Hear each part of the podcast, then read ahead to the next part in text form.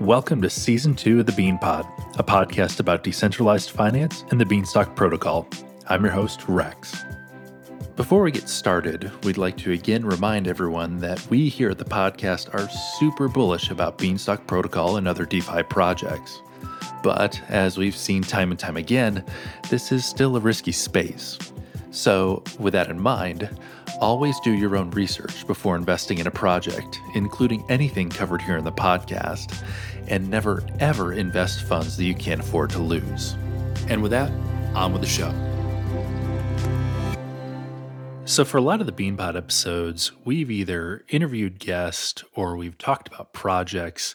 Um, but for this episode, we wanted to change things up a little bit. Uh, we've got our good friend Ceazor, who is an expert on a wide variety of projects and protocols and has really just become known as a generally smart person to be talking with.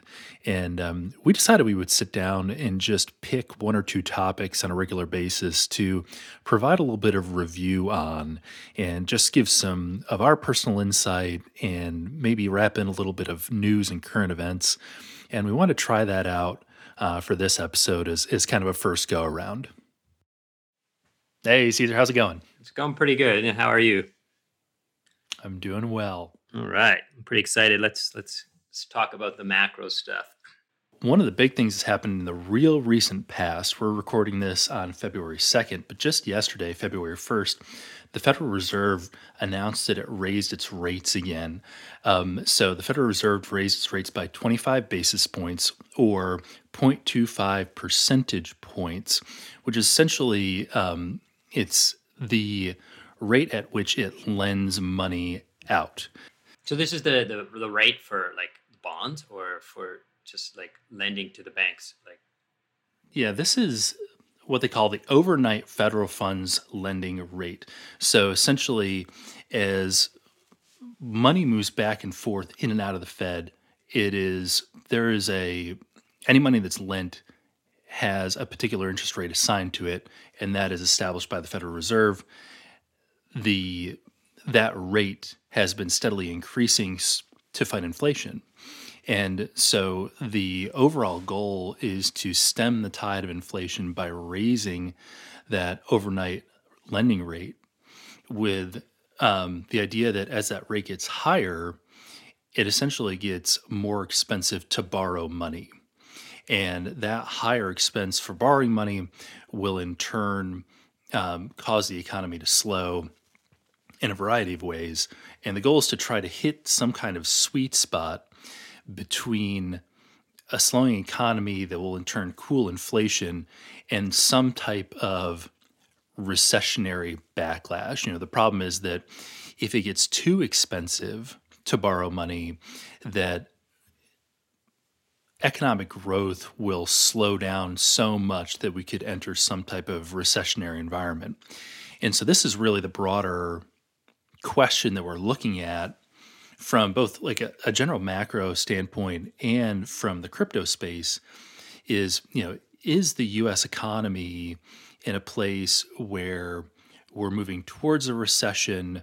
Um, is the the Federal Reserve doing what they should be doing to help manage inflation but avoid a recession?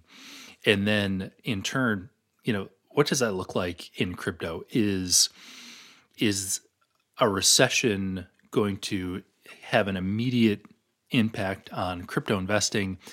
And if so, you know, how long does that does that um, does it, that impact last? So, I guess the first thing that goes through my mind along these lines is that we know that crypto is considered a risk on asset. It is a place where right now a lot of individuals look for speculative gain. And so when the economy is not doing quite as well, people tend to look for they tend to look for safer investments, things like government bonds. And so overnight rate goes up. And there's talk about it potentially reaching as high as five or five and a half percent to again to to manage inflation. Will that drive dollars, continue to drive dollars out of riskier assets and and into more safe ones.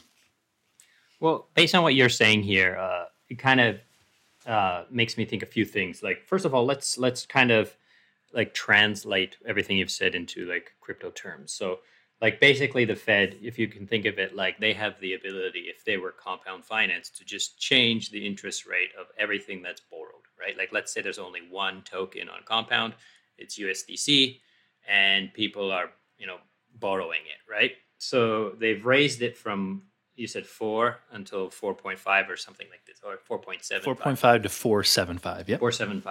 So basically, what that's doing, like it, you said, it's it's uh, making it more expensive to borrow.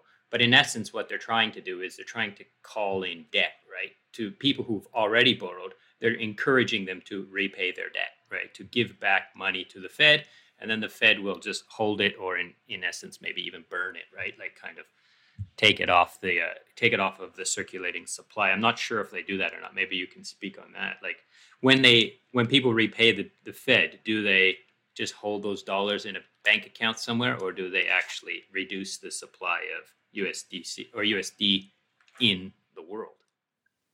Yeah, so there are probably a few different ways that the Fed can affect the money supply, and probably a lot of them are over my head and kind of outside of the bounds of normal conversation. But I think the big tools that they typically use, or at least the things that we hear a lot about, are quantitative tightening and quantitative easing.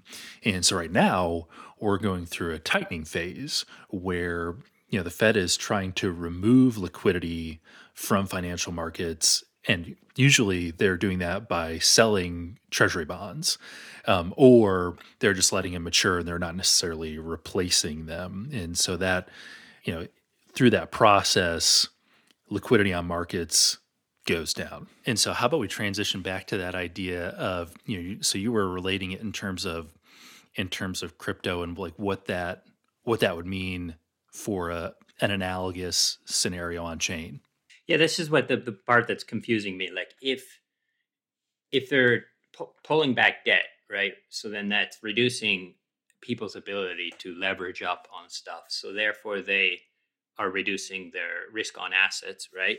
Because there's just less money flowing around to for them to throw around, right?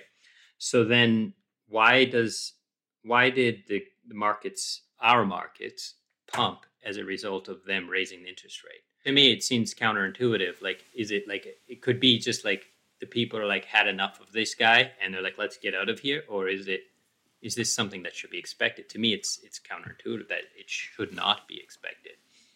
Yeah that's and that's a great point.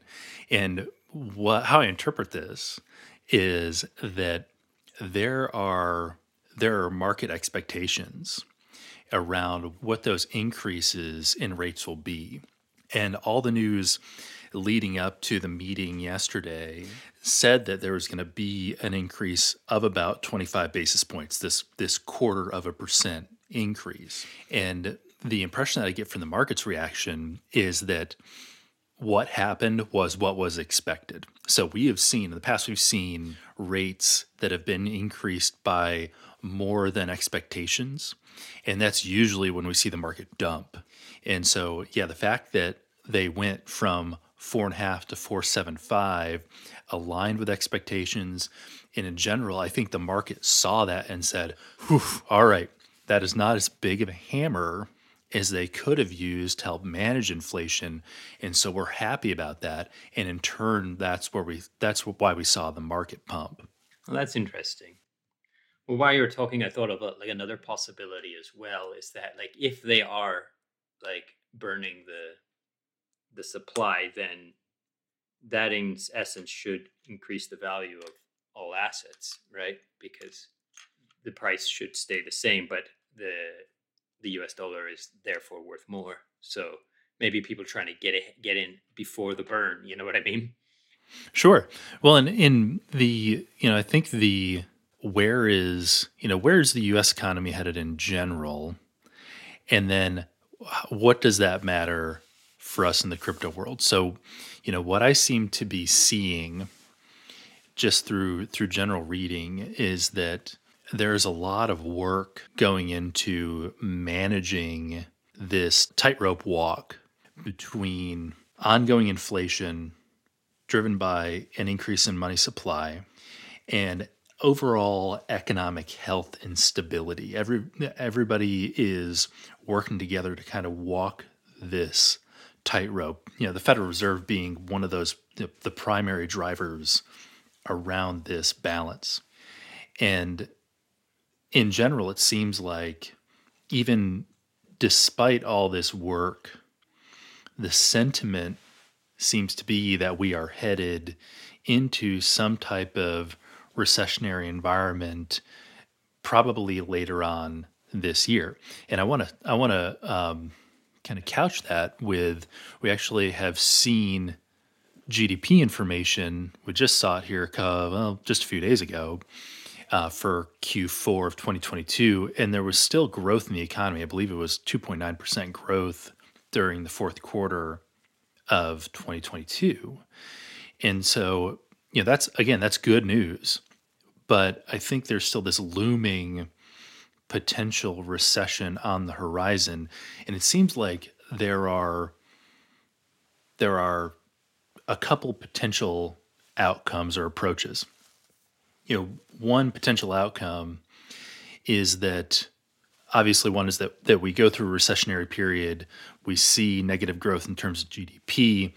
There are all the the bad things that come with that, especially when it comes to like risk management and and people changing their investment profiles and portfolios, and and potentially you know crypto seeing um, a more difficult period during that time because of more conservative investing habits. That's definitely one possible outcome.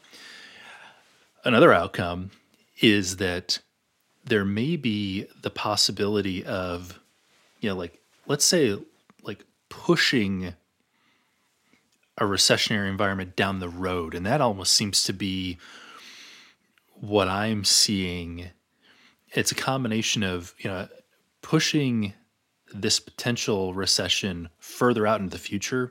And while that's happening, working to manage the effects of it if we eventually get there. So, you know, there when the pandemic was happening and you know, stimulus was pumping money into the economy, there are a lot of folks who are saying, "Hey, like this is not we're going to overheat the economy." The you know the only option is going to be the Fed raising rates, and you know this this could create problems in terms of economic growth later on. And it seemed like you know there was a lot of fear, especially in early 2022, late 2021, that we could be in a recession as early as mid 2022. Um, can, can we go back to the kicking the can down the? Like basically, um, does does Powell or like the chairman, right? Does he get replaced like like a normal election process, or has he been in office in that office for 20 years and likely to be there for the next 10 years? Like that makes a huge difference, right? Like if he's going to be replaced in two years, three years, four years, then he's more likely to kick it down the road and go, "That's not my problem." Then you know what I mean? I'll just stay it off until I until I retire. You know what I mean? So yeah, so the Fed chair is appointed by the president and then confirmed by Congress. Um, they serve four-year terms, but they don't have term limits. So there are Fed chairs that have served for long periods of time. I, I know Alan Greenspan was Fed chair for a, a long, long time. So you know, a political appointee, but one that can span multiple presidents or, or different political parties being in power. So, to your point about can kicking, I don't think that's necessarily a factor here. And like to to pivot back to that thought for just a second, you know, I think the I think the the thought process is, you know, if originally we were going to see a recession in 2022 and everybody thought it was going to be late 2022 and everybody thought it was going to be really bad. They've been able to potentially, by really being careful about how um, the Fed rate has has been increased, they've been able to sustain positive growth, kick the can down the road. And while that's happening, that gives all the other parts of the economy extra time to navigate and recover. One of the things that um, that I think about is all the supply chain issues that we were dealing with during the pandemic and then immediately thereafter. You know, when you you everything from, you know, toilet paper to semiconductors. We were dealing with all these supply chain problems, but with the economy being able to with the economy having some time to recover without moving into a recessionary environment, these pieces have had a chance to to to heal a little bit, if you will. The I mean, the best example that I can think of are are semiconductors and chips. Um, you know, for months, even after you know the the restrictions of the pandemic, the main restrictions of the pandemic were lifted, we were still hearing about supply chain issues, and you know, and automakers had cars that were you know piling up facilities that were ready for delivery except for except for their control chips. And now we're starting to hear more and more stories about those chips being delivered vehicles being delivered and some of those supply chain issues as a whole are starting to find relief. And so as the economy navigates when i think back about the crypto space i think okay we may be able to navigate this space as well and not see such a shocking turn from higher risk assets as I think we had originally anticipated. Yeah, that makes sense. Like like at least crypto doesn't have like supply chain issues, but at the same time like people who are you know looking at diverse portfolios like large funds and large players and so forth that are in all of it, right? Instead of just degens on you know trading coins, they they do consider it a risk on asset, and they probably they're not going to move from like like Tesla stock or something like somebody someone who has a supply chain asset supply chain issue into like you know Ethereum or even like some like crazy altcoins, right? So I think it like when they they see that they're they're less risk on assets like something like a, like a Tesla stock, which is, is still quite volatile, right? But when they see that is quite comfortable, then they kind of consider exploring crypto. Whereas I think we would kind of hope that that correlation goes away and that people don't consider like crypto to be the step after like your Teslas and your your Microsofts and Fent or uh, you know uh, Facebook stocks and stuff like this, right? So I'm I'm hoping that I think we all hope that we separate from that, but it's it's tough when it comes to like the large players when that that's they're the people who are moving vast amounts of money and causing those those the tide to rise or or slow, right? Because like the I don't think like anyone who works at BlackRock is using any of BlackRock's funds to buy like some random shitcoin, right? Like they're they're they're just buying the the blue chips, if that, right? Yeah, I agree. And the I mean the other thing that is worth keeping in mind here, and I've been talking about talking about inflation, you know, that's also something that we have just gotten, you know, some some insight into, is that inflation is slowing.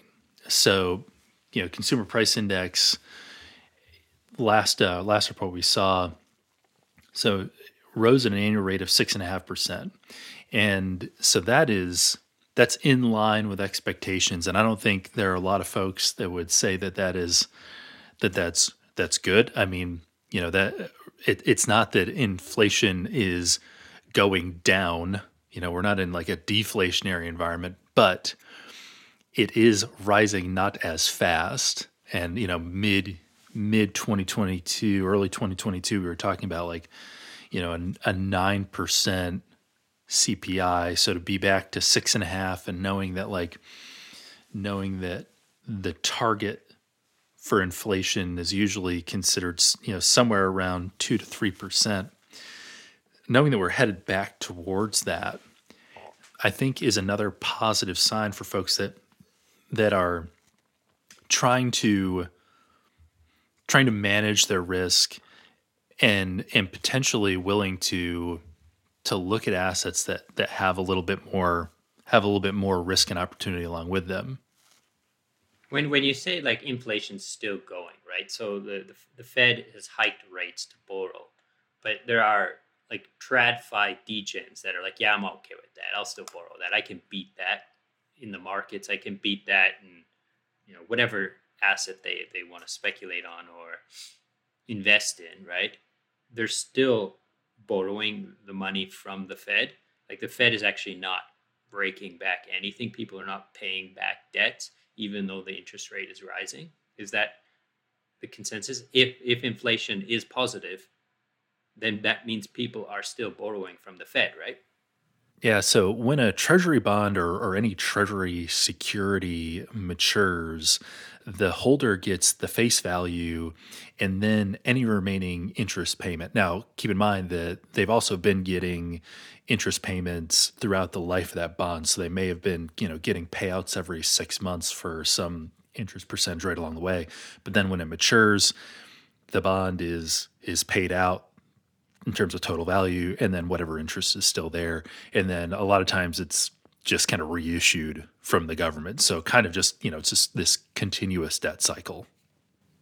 The piece to keep in mind here is that more broadly and almost philosophically it's not really in the united states' best interest to necessarily even pay back those debts because those the the debts themselves become monetized and tradable and so, you know, that's that's where you get this idea of being able to to purchase and sell bonds that have a specific interest rate. You know, the idea is that even once these once these bonds are mature, they're still a uh, they're a low risk yield bearing asset, and so you know the the thought of this, even the you know the thought of those bonds being paid back is there's a low expectation that those bonds will be paid back. They certainly they they could be. You know, people could choose to trade in bonds for face value and and collect on them, but it's almost in an investor's best interest rather than rather than to cash bonds in, instead to hang on to them and and enjoy the yield that they bear when someone does decide to to cash in a bond, whoever that person might be, right, or entity, do they does the government then print them the the value of that bond, or is that money somewhere that needs to be sent to them? Like, do you understand what I mean? Like, the bond is with the printer, or the bond is with someone who who borrowed the who who basically took that money and went to use it somewhere. Do you know what I mean? Like there's two kinds of debts. Like you can have a debt with a, a protocol where after that time is up, they will just print those tokens and give them to you, like a, like an Olympus bond, right? And then you have debts where oh I, I, I will pay you interest on the stuff you've lent me, but I'm gonna go take that stuff and degen with it. So which is the case for the, the government bonds? Like, are they using that money somewhere, or are they just going to print it when the bond is when the bond is up? So, good, example is ten year Treasury bond, and it does pay out the face value to the holder maturity. The so pays out its interest rate over over its term on six or every six months, and then pays out face value maturity. So it's not the idea that the um, that the bond ha- continues to to bear yield after it matures, but it's that the once the face value is paid out, they're almost immediately, essentially, in a practical sense, they're almost immediately replaced by additional bonds. So, in other words, the the lending process continues. Yeah, I understand. I understand completely from the government. Yeah, it's just like instead of like it's like just zapping right into another position, right? Like just repay and and rebond all in one like transaction pretty much right? Like for the most part right?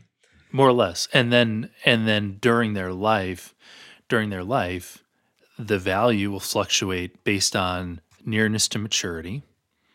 You know so so think about it this way: the um, that ten year bond will have not only will have its its face value, it'll also have its potential to earn yield, and the the value of that bond will will change over time based on how close it is to maturity. Mm, yeah, yeah, yeah, yeah. Because people will be able to cash it in and get that money immediately. So Yeah, and the closer it gets to maturity, the closer it gets to face value. mm, it makes sense because there's no risk then, right? It's lowering the risk, right? That's it.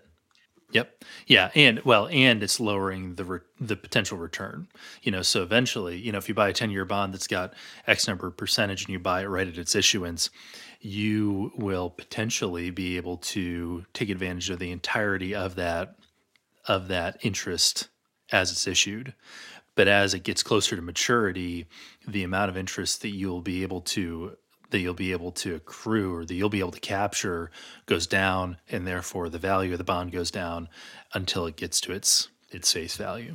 Okay, so it's not like a share token. It's more like like like a like a vault share token where you know the yield is added into it, and then when it matures, you get the full amount of the value that was ever accumulated. No, it's actually more like a dividend piece where you know you it holds like say a hundred thousand dollars, and every couple every month, every term, every quarter or whatever, they pay interest to you. So it's it's cash yielding, right? It's, Yes, Okay. okay that's yeah, it. that makes a huge difference. There. Yeah, so if you know if you were to buy hundred thousand dollars worth of ten year ten year bonds at you know three and a half percent interest, I can't do the math fast enough in my mind, you know, but let's say that the total interest to be paid out over the life of those hundred thousand that hundred thousand dollar investment is four thousand dollars. That you know you would be able to get a couple hundred dollars a month or something like this. Yeah, yeah. Yep. Okay. and as you get closer to the the maturity date the closer your the, the actual value or the trading value gets to $100000 because i'm not going to buy i'm not going to buy $100000 worth of Hundred thousand dollars worth. yep i'm going to buy 'em based on what how much interest i can accrue over the the remaining life Mm. Otherwise, it's just a transaction for nothing, right? that's exactly it Yeah. Um, there was something I heard about recently that kind of is quite macro, and, and maybe we can kind of talk about this. And it's it's it's similar in this sense, and I think it can have some some influence on uh, on crypto if it were to come to to fruition. And basically, there was a couple bills that I heard were getting like thrown around. I don't know. It may it might have been a couple months ago. You you might remember this or know of this, and that is that they were considering talking. They were talking about the idea of dismantling the entire IRS and just putting a consumer tax on everything. So instead of you know tax rate of whatever it is in whatever state you're in, or let's say five percent, four percent, thirteen percent, maybe they would jack that up to thirty percent, forty percent, and then just use that to to basically pay the government's needs, right? Like to for all the government's costs, right? So I thought about this in in the in the re- in relativity to crypto, and like the IRS is pretty rough. Like like nobody likes having to deal with it. Like they, I've even gone so far as to say that like the purpose of the IRS is to create accountant jobs. Like the the the difficulty to navigate the IRS has created entire sectors of employment for people. You know, like to to basically master this crazy system and then help you to just navigate it safely, right? So like if they were to dismantle the IRS, it would kind of control, like kind of destroy that industry, right? So there's that consideration. But as a crypto person, if there was no IRS and it was just purely consumer tax, I wonder if they would still be like every time you buy and sell crypto on chain, you have to, you know, submit that as a we have to tax that. Or just basically the idea that every time you convert any of that stuff into fiat, into our money that you want to spend in our country, then we will tax that. What are your Yeah. thoughts on this? Yeah, it's a that's an interesting interesting concept. You know, I think there's kind of two things at play there. One is, you know, kind of your for, first point.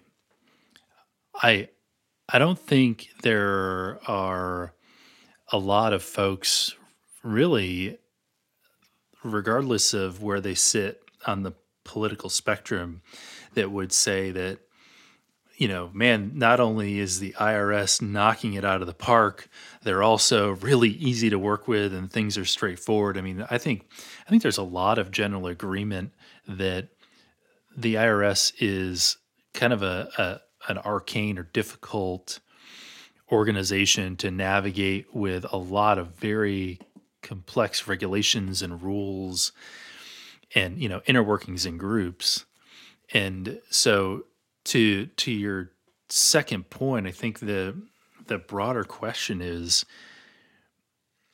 is there a way to achieve the goals that a particular government has that are more straightforward?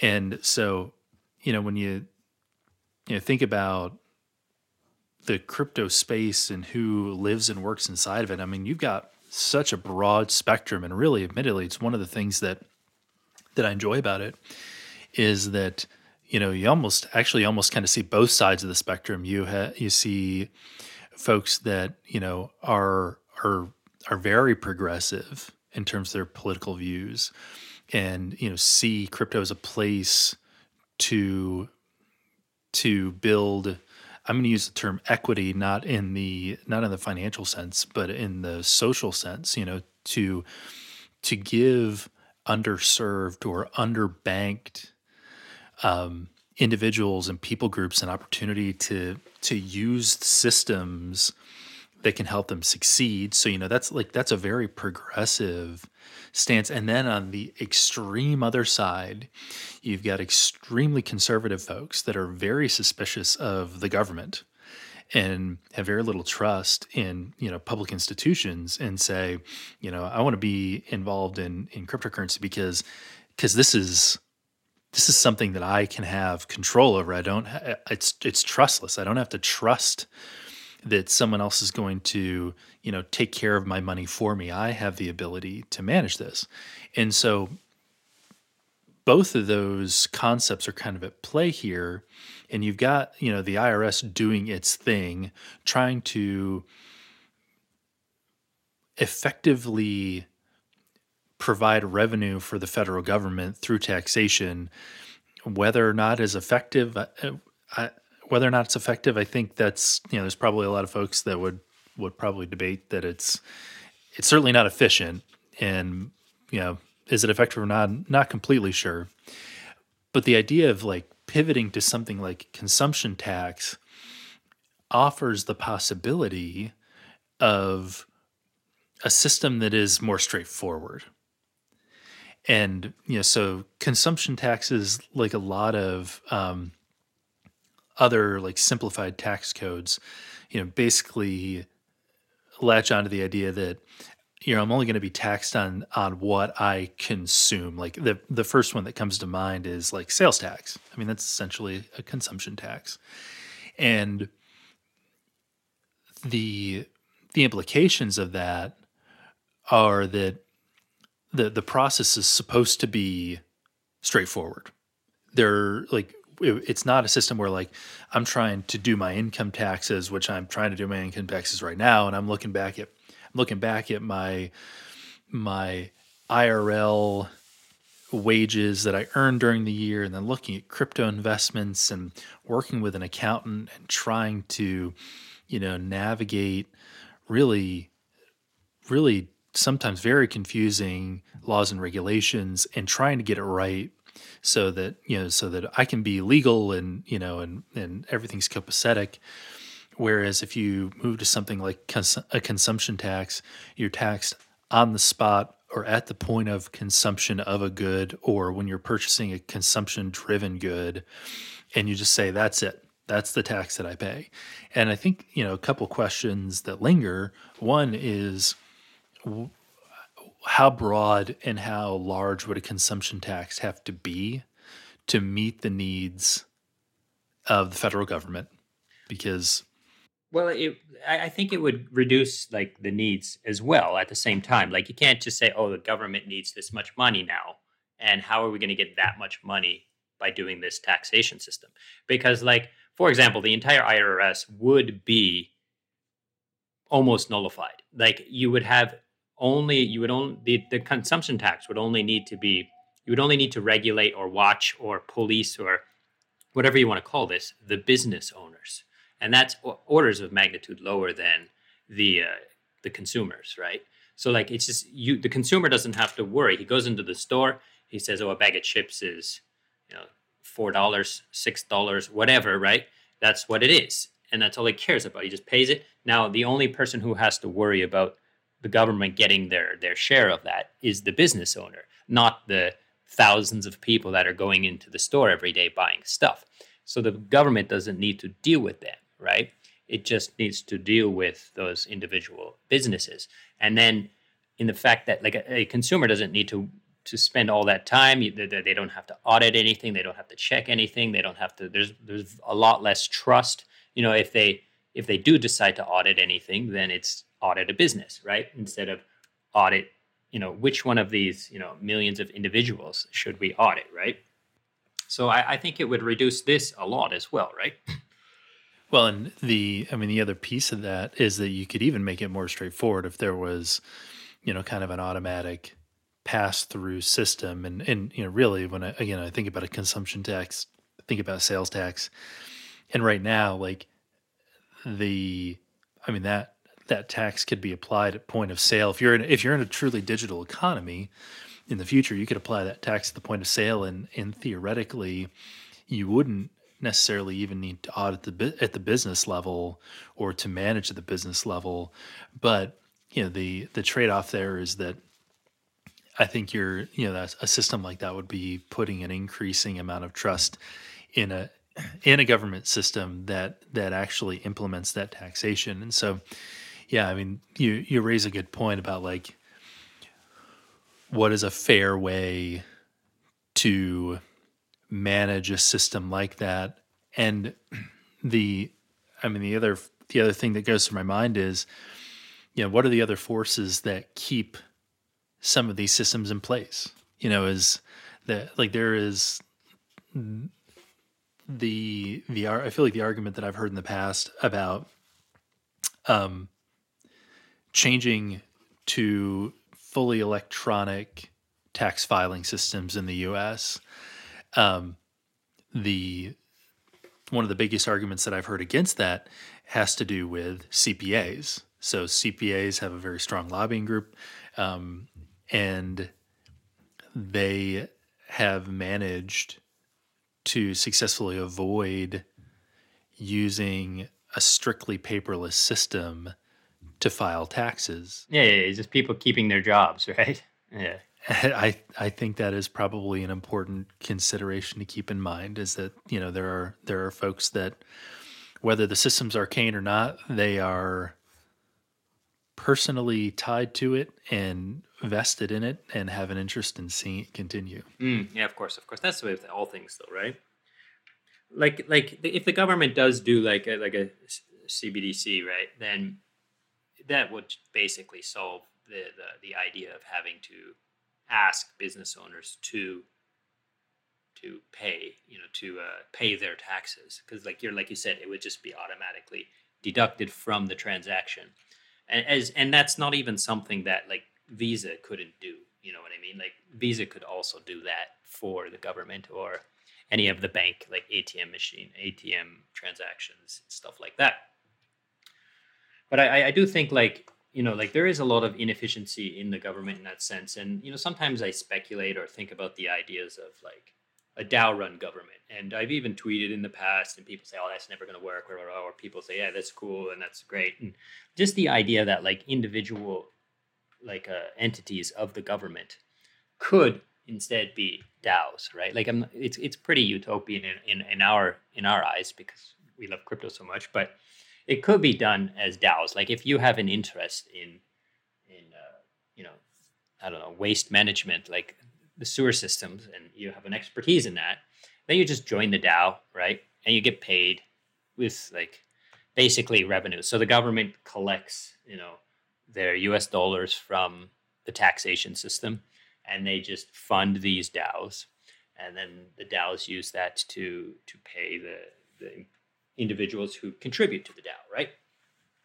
And it, there could be tokens if they wanted. You know, you could use token in token systems, tokenomic systems inside those DAOs to you know buy back the token so that like every dollar is that is given to this DAO or this entity basically increases the value of everybody who's part of that DAO.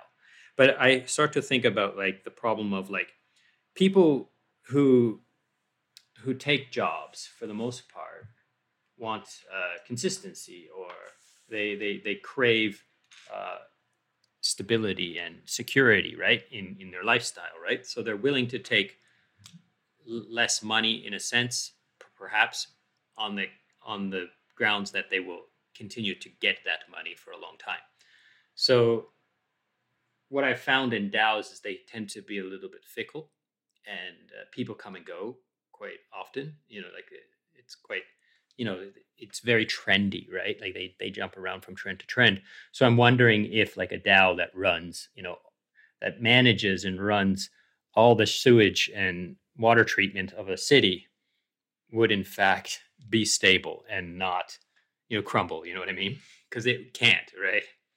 And it's i mean it seems like that is something that you know we think think about beanstalk that's something that we've been talking about a lot you know here over the last over the last month or so. You know, how do you govern a DAO in a way that's sustainable, even with transients and folks that you know that are that are you know here for a short while and and you know while things are are hot and interesting but you know when when projects cool or when you know when things take longer than expected interests change you know is is there a way to maintain that that um, you know that level of engagement? Because yeah i mean it, crypto projects you know can can kind of to a certain extent can kind of come and go.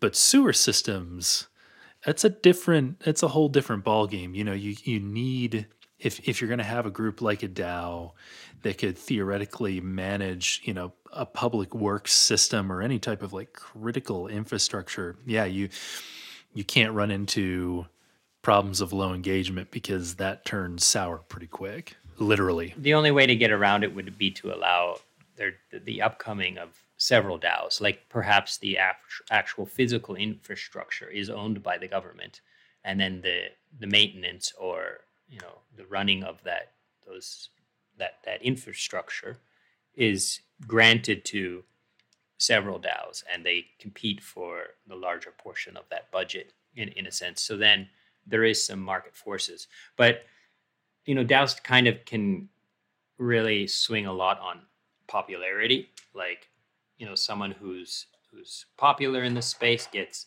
a much more vibrant DAO than someone who just runs it efficiently in in some senses. You know what I mean? But if it is efficient and it is doing the job and it is getting the work done, then I, I wouldn't see why not. Like it, because it would have to be the, the problem with like the public works system that I see in the government is uh, they don't answer your questions. Like I, uh, I recently got a bill for for uh, my my one of my children, and the bill I was like basically you need to pay this amount of money because your kid stays here at lunchtime, and we have to hire someone to to monitor your kid at lunchtime. So I, I sent them an email and I said, okay, can you answer me some questions about transparency? I said, like, some of the questions were like, you know, why doesn't the homeroom teacher do this? Uh, how much are you guys paying an hour to these people? How many students are in each of those people? And you know, stuff like this. And you know, just how did the, the my my bill? Where, how did that number? How did you come up with that number? Yeah, yeah, like yeah, exactly. Like, how does this add up to paying those people? And they basically didn't answer me at all. They just said, oh, your child is here and you have to pay this thing. So I'm like, that that's a problem. But you won't see that in a DAO. You know what I mean? Like, the, you might see it in some DAOs, but if the DAO is run properly, then you would get your answers. You know what I mean? Like, oh, okay, that makes sense. You know, this person, and you know, I suspect it's just like entitlement. Like, I don't understand why the homeroom teacher cannot just like it's not she's not feeding them. They're not babies. You know what I mean? It's they're just she just needs to sit there, right? So we're paying someone to just sit there, and I, I just didn't understand why this was a necessity and why the tax dollars doesn't cover this if it is a necessity. Yeah, that's uh, that's a really interesting, really interesting thought, and uh, yeah, I, I think entitlement might be a, a component, and then just just ease in terms of man that's a really thorny question and i don't know if i want to get into it. Here's a here's something of a form answer. Have a good day and you know and, and hope the uh, hope that you're satisfied. Yeah i hope that i go away pretty much. Yeah totally yeah. and i did. So i did go away because you know I, I got i got bags to manage right? That's right. You got to manage those bags. Ceazor as always great to talk with you. Thanks for joining us. Oh i appreciate it. Thanks for having me and uh, we'll, we'll do this again as much as possible.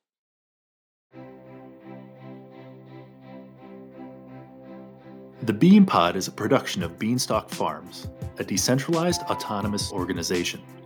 You can find us on Twitter, Instagram, Medium, Discord, and our home on the web at bean.money. You can also find me on Twitter at Rex the Bean. And as a final reminder, this podcast is not financial advice. Thanks again for listening.